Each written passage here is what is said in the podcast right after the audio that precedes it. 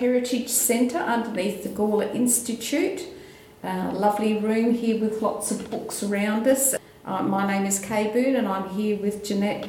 And we are about to read to you, looking back from the columns of the Bunyip, dated Wednesday, November 24, 2021. And I'll kick off with 150 years ago. Rascally conduct. A man named Offelmeyer, representing himself as being a schoolmaster near Hahndorf, spelt with two F's, hired a horse about a fortnight ago from Mr. Martin of the Globe Motel to ride a journey of about 14 miles. Mr. Martin, a few days afterwards, received a note from Offelmeyer stating he would return the horse next day and remit a post office order for cost. A week having elapsed without either money or horse appearing, a telegram was received from the proprietor of a hotel at Mount Barker stating the horse was there in a miserable condition and that the rider had left. Mr. Martin proceeded to Mount Barker and could scarcely recognise the animal from the cruel treatment it had received, it being nearly ridden to death, spurred mercilessly, and greatly knocked about. Whoa. I'd like to get hold of some of the treats of horse like that. Yes. You know, that's just, people just, And back then, so many people treated horses as just working, well, they just, you know, a, yeah. a tool. But even so, that was No, never accepted. dreadful. Yeah, it is. And, uh, but yes, you're right, and, and unfortunately it still happens Mm. in some places where horses are just, you know, beaten and, and thrashed around, and then if they die or if something happens to them, then they're just left to die and Mm. another horse has got. So our horses in Australia are very lucky, I think, most of them. Yes. yes. So I'll hand over to Jeanette for the next bit. Okay. And the Ooh, Yes. in the background. 100 years ago, taxed since 1885. A snigger went around the table at the last meeting of the Gawler Corporation Council when the clerk, and that's misspelt as well, unless it is an older spelling. Never but it's- seen it spelled like that. No, C L E A R K, to those that are listening. Mr. E.A. Smith read a special and final notice before suing from the Taxation Department relative to the Council's name being on the list likely to be sued for arrears in taxation. The department put in a claim for £22 3 shillings, being the assessment on the property known as the Cemetery Reserve, on which the first occasion when the claim was made was after it's exempted from payment. The Commissioner, however, had made a special visit to Gawler and had found that the land, which was claimed as exempt, harried horse stables, also a blacksmith shop, and therefore was taxable. Ooh, So I that's a wonder- bit naughty, isn't it? Yes, I wonder what the outcome of that one was. Oh, yeah, well, we have to read it 199 years and 11 months and Yes. three weeks. yes. to see what happened. 50 years ago, fire risk ominous. Local government authorities, EFS members, and property owners throughout Bunyip's circulating area are particularly worried about the unusually high fire risk and other high fire risk potential existing this year. The risk is also very high in Gawler and other township areas where high grass is standing on vacant blocks of land and unattended home blocks.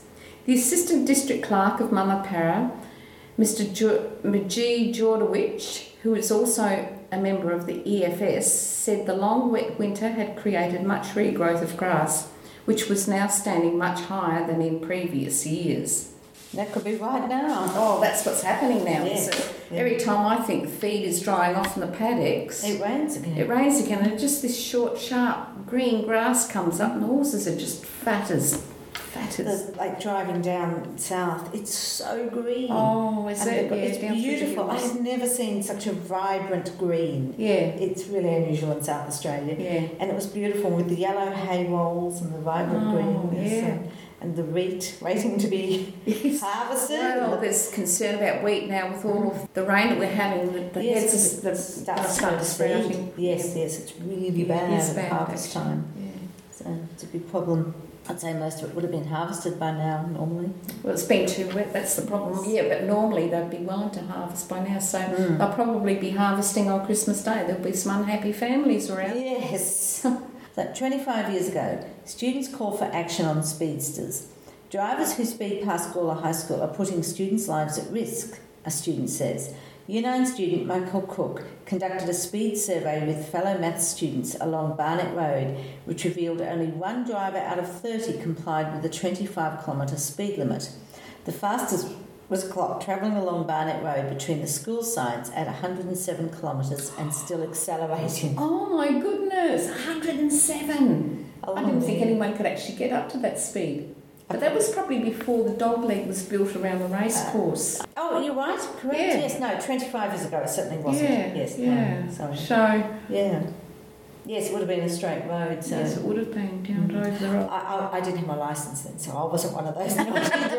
I definitely had mine, but I don't know whether I would have sped down there. It was Not past too many school. horse, uh, school, Yeah, and then there's the horses, horses, coming that's backwards right. and forth to Because the they were race the road there. Yeah, yeah. Yep. Oh, that's why they've got the dog leg in there Yes. now, so the horses don't have to Yeah. be led across the road. Yes. So, all right, now here we we have had ten years ago now, not watching. Lifeguards were not adequately supervising patrons at Gawler swimming pool in the lead up to a near drowning incident earlier this month, witnesses claim.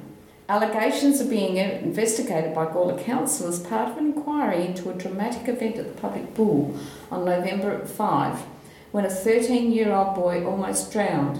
17 year old Ben Garrett retrieved the boy, a family friend, from the bottom of the pool and said he was alarmed at a perceived lack of action by the lifeguards. That's scary. Mm. That is scary. So, I imagine it's very difficult though and you've got you know, a full pool and for lifeguards to see everything that goes on. but Yeah, I'm I sure don't that know. half the time they're chatting to friends. Mm. It would be difficult just to sit and be focused the entire time. I'd be a terrible lifeguard.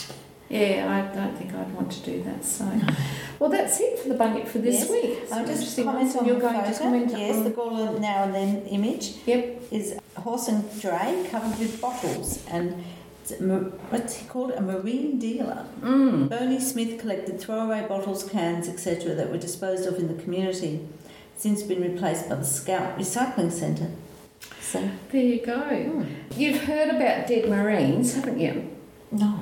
Dead marines were old bottles when I was a kid. Oh, okay. Um, I've got a few years on you, so yes, we all had uh, bottles because there was no money back for them, Mm-hmm. and so they were everywhere, and they were just called dead marines, and so that's why they were a marine dealer. Now I don't know where the term dead marine or marine came from in this hmm. context, but you, Oh, it's another Yeah. one I'll have to look up. yes, oh, I'll have it's just very familiar to me, so I've never even hmm. really questioned it. It's just hmm. like dead marines, yeah, yeah, I know what you mean. Okay. Oh, beer bottles. There's actually a poem that a great great uncle of Justin's wrote when he was living in Darwin about the, all the beer bottles, the mountain of beer bottles in Darwin at the turn of the century. Yeah, well, that's they just used to get wasted. So Mm. it's good that we, in South Australia we lead the country on recycling, bottles Yes. because we used to have a recycling scheme way back in the 1970s, and then I think it was stopped briefly. And then the government decided to bring it back in, and it was five cents, I think. So, but that was only in the 1980s it came back, the current Right. deposit legislation. Mm-hmm. So, mm-hmm. Because they do it in Europe, and you have all these banks where you just you put the bottles in the wall and it just puts out money. what a So, good idea! Yeah, yeah, and there's lots of spots where you can recycle Yeah. bottles and plastics, and like it was a big area where there's just different recycling Yeah. for different things, and the bottles you get money back. Yeah. Okay, we'll see you and next week. Next week, absolutely. Thank you, Jeanette. And thank you, Kate.